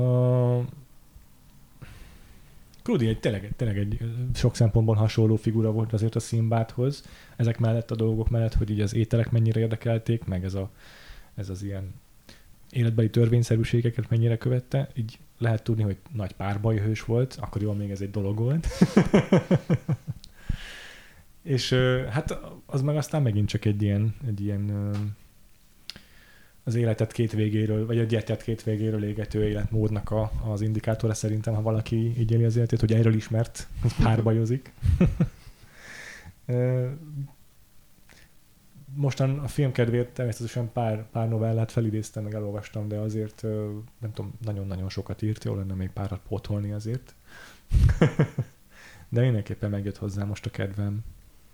Van Márainak a Szimbád hazamegy című regénye, ah. ami egyébként sokak szerint a legjobb ja. Márai regény, úgyhogy gyakorlatilag egy Krúdi ilyen megidézés, tehát hogy Krúdi stílusában ír, és ott ő teljesen azonosítja a Szimbádot és Krúdit, tehát ugye ja. a Szimbád a főhőse, aki Krúdi. Ja, értem. Jó van. Én ö, nagyjából ezeket akartam szerintem a... A, ezeket láttam így fontosnak a filmről, amiket a, el, el, érdemesnek tudtam mondani. Mm. Bentek maradt még valamilyen gondolat a filmmel kapcsolatban? Léla Bennett biztos? Mert... hát most így konkrétan... Ja, így nehéz így a asszociáció nélkül csak így gyorsan kiragadni valamit. A mostani újranézésnél volt valami, ami így másképp érintett, valamilyen aspektusa, ami most nem tudom, közelebb volt mindeddig, vagy távolabb, vagy... Hát én utoljára ezt most bevallom, hogy novemberben néztem meg, egy pár hmm. hónapja. Ja, igen. Akkor egy másik podcastban is beszéltem erről. És, igen, igen, a uh, magyar filmben, ugye? Igen, aha, igen. Aha. És ott azt tűnt fel, hogy uh, kicsit Pakolt koherensebb, mint, uh, mint ahogy elsőre tűnik. Tehát, hogy vannak olyan jelenetek, amikor, tehát, hogy a majmunka és a virágárus lány között például így, így egyiktől a másikig megy, valószínűleg így konkrétan. Uh-huh. Tehát, hogy ö, lehet, hogy elsőre ilyen nagyon asszociatívnak tűnik az egész, de hogy vannak ilyen, ilyen konkrét összefüggések ja. is benne. Ja. De szerintem ez ilyen kimeríthetetlen film, tehát uh-huh. így, így minden alkalommal, és valószínűleg egyébként ö, ezért is nehezen befogadható, mondjuk főleg elsőre, mert annyira uh-huh. bombáz, hogy nehéz hirtelen így befogadni az egészet, hogy így értelmezni mindent. De, de pont ezért izgalmas, és így újra és újra elő lehet venni. Igen. A majmunkát jól szóba hoztad, mert még róla egy picit akartam beszélni, Lajka Margitnak a karakteréről. Ez nekem a kedvenceim voltak a, a vele való interakciók igazából. És azt nem tudom, nektek meg volt-e, de a Latinovics is vonakodva vállalta el a szerepet, és akkor volt egy próba fel, egy, nem is feltétlenül, csak egy próbálás, egy próba, és ez pont ez a majmunkás jelenet volt, ahol a Dajka Margittal eljátszották ezt a jelenetet, és akkor belement a nagy vonakodva a Latinovics, hogy jó, csináljuk meg, és akkor ha jó lesz, akkor elvállalom, és nem, tényleg nem akarta igazából elvállalni, meg elfoglalat is volt akkor, még más, más szín, szín, szín, színpadi dolgokkal a Latinovics, de annyira jó volt a jelenet kettejük között a Dajka Margittal, hogy Dajka Margit győzte meg róla, hogy hát nem látod, hogy ez mennyire jó, hát mit kell csinálnunk. És szerintem tényleg azokon a helyeken nagyon érződik az, hogy, hogy mint hogyha tényleg, nem is tudom, évtizedekre visszanyúlna az ő kapcsolatuk. Van, van benne valami olyan, mint hogyha folyton hazatérne hozzá a Szimbád, és ez a, az a kapcsolat, ami közöttük van, lehet nyugodtan élcelődő, lehet nagyon cinikus is akár helyenként, de, de mégis van benne valami olyan ö, állandóság, ami mindkettőjük számára nyújt egyfajta biztonságot. Hát ő már ilyen anyafigura lesz. Anyafigura inkább, igen, igen, igen. Ez azért, azért más minőség, vagy más jellegű, mint a többi. Ja. Ja. Nőkkel, nőkhöz fűződő viszonya, mert azért más a, a hangvétele is azoknak a beszélgetéseknek. Uh-huh. Ja. Igen, meg őt, ők így jobban komolyan veszik egymást, uh-huh. talán az derül ki ezekből uh-huh. a jelenetekből, hogy így a Szimbád azért a legtöbb nőt így, így eléggé félváról veszi, vagy így nem tekinti magával egyenrangúnak, és itt meg így más a kapcsolat. Aha, igen. Az fontos anekdota, hogy állítólag azt a húslevest ott, amit eszik, azt Dajka Margit főzte. Ez jó. És mi már láttuk másik filmen Dajka Margitot, ugye? A... Talán Lilium filmben, nem jó volt? Filmben, mm-hmm. Valóban. Szóval nagyon jó, teljesen más oldaláról megismerni, mm-hmm. mert szuper komika abban a filmben, de mm. szerintem nagyon jól áll neki ez a igen. sokkal melankólikusabb, sokkal uh, liraibb szerep. Mm-hmm. Én nem nagyon örülök, hogy megnéztük a Szimbádot is. Én is. És... Uh, Majd egyszer elmegyek a Kéli vendéglőbe, és végigeszem a Sinbad menüt biztos. De biztos beszól a, a főpincér, hogy hogy lehet, nem tudom, pörköltre marhahús kérni, vagy nem tudom, mit mondott. De igen, az, ja igen, azokkal kapcsolatban még azt is ki kell emelni, hogy a, a, a fényképezésben ezek a, ezek a szuperközelik, ezek a makrók, ezek milyen emlékezetesek a kajákról, azokat nem is Sára Sándor vette föl, hanem valami laboratóriumban kellett így hmm. összerakni, egy másik operatőr csinálta azokat, és ott, amit látok, ilyen leves, a zsírfolt hogyan gyöngyözik rajta, az valami nem tudom milyen olaj valójában, mert a, leve, a forró levesben a zsírfolt az nem marad meg annyi ideig, hogy tudják ott a lámpák alatt azt még fényképezni is. Úgyhogy ez valami másfajta olaj egyébként. Mm. Nem baj, én elhiszem, hogy azon ez, ez, ez, ez a, ez a movie magic szerintem. Egy mennyire étvágygerjesztő egy ilyen valószínűleg ehetetlen olaj volt. Igen. Jól van. Még egyszer nagyon köszönjük, hogy eljöttél. Még úgy is, hogy fél évvel ezelőtt a filmnek az ötvenedik évfordulója alkalmából már egyszer beszéltél egy podcastban a Sinbadról, Lilla. Igazán, bármikor. És akkor jövő héten megint nem utazunk túl sokat az időben, maradunk még a hetvenes években. Uh-huh. Mit is fogunk megnézni, András? Ja, ezt most nem tudjuk előre biztosan, hogy sikerül a menetrendet tartani, úgyhogy nem mondjuk meg.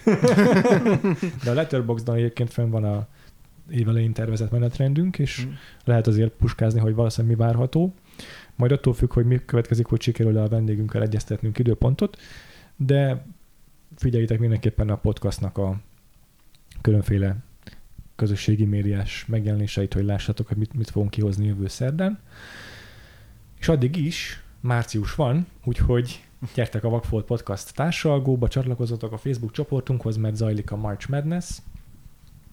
Hát most nem éppen a jó hírekkel lesz teli ez a március hónap, de azért, hogyha egy kis eszképizmusra van szükségetek, akkor egy napi egy pár percre legalább a Vakfolt Podcast társalgóba ez megadhatja számotokra, mert a March Madness-ben minden nap lesz egy szavazás, ahol kiválasztjuk az elmúlt az egész évtized, az egész, bocsánat, az egész évszázad legnagyobb Oscar hiányosságát, vagyis azt a filmet, amit kétezer óta méltatlanul elhanyagolt az Oscar.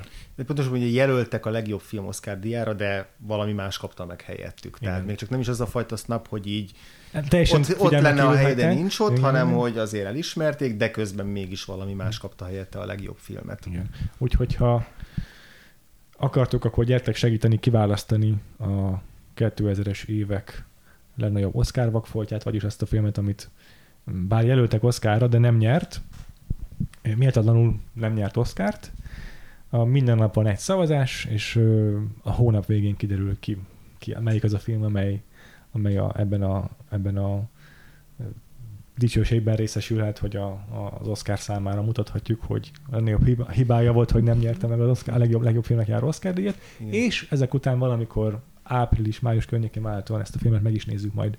Így van. Közösen a moziban veletek. Úgyhogy tá- Vakfolt Podcast társalgó, még egyszer a Facebook csoportunk neve, ahol lehet szavazni, és egyébként meg a Facebook oldalunkat, meg a Twitterünket is lehet követni Vakfolt Podcast néven, és persze iratkozzatok fel a podcastra magára, a kedvenc lejátszótokban, mert fenn vagyunk a Google-on, az Apple-on, a Spotify-on, a YouTube-on is, meg persze minden egyéb lejátszó appban, amit használhattok. Uh-huh. És Lilla, téged, neked hol lehet olvasni az írásaidat? Hát a filmtekercsen, filmtetten szoktam filmekről írni, most elvileg újraírok majd a pré pont hu-ra is, illetve Twitteren, Letterboxdon lehet követni engem. Na, ezeket mindegy belinkeljük a show notes-ba is, és akkor András, téged hol lehet követni? A Twitteren a Gains alsóvonás név alatt, és ott a alkalmanként megjelenő cikkeimet is meg fogjátok találni. Téged, Péter? Freevo néven vagyok van a Twitteren, én nem írok cikkeket, úgyhogy ezt nem tudjátok megtalálni. Ezek ellenben a Letterboxdon időnként írok a filmekről, amiket megnéztem. letterboxd pont com-on írjátok be bármelyikünknek a nevét, mm. meg, meg fogjátok találni a userünket. És ö, van egy Patreonunk is, a patreon pont com per Vakfolt Podcast, ahol a támogatói közösségünkhöz is tudtok csatlakozni. Most márciusban készülünk a Batmannek a premierjére, és az összes eddigi, vagy nyolcvan, nyolcvankilenc óta készült Batman filmet megnézzük, és beszélünk róluk, meg persze készülünk a valódi Oscar gálára is, és a saját jelöltjeinket is, és a saját díjazottjainkat is hajlani fogjátok a hónap vége felé. Úgyhogy a Vakfolt, a patreon pont com per Vakfolt Podcast oldalon tudtok csatlakozni a közösségünkhöz, ahol ezekhez a bónusz tartalmakhoz hozzájutok, ahol beszélünk a Batman filmekről, meg az Oscarról, meg még egyéb targokról, tartalmakról. Mm, azt hiszem, hogy ennyi. Jövő héten akkor jövünk egy újabb adással, vártam újabb vendéggel is, és akkor addig is sziasztok! Sziasztok! Sziasztok!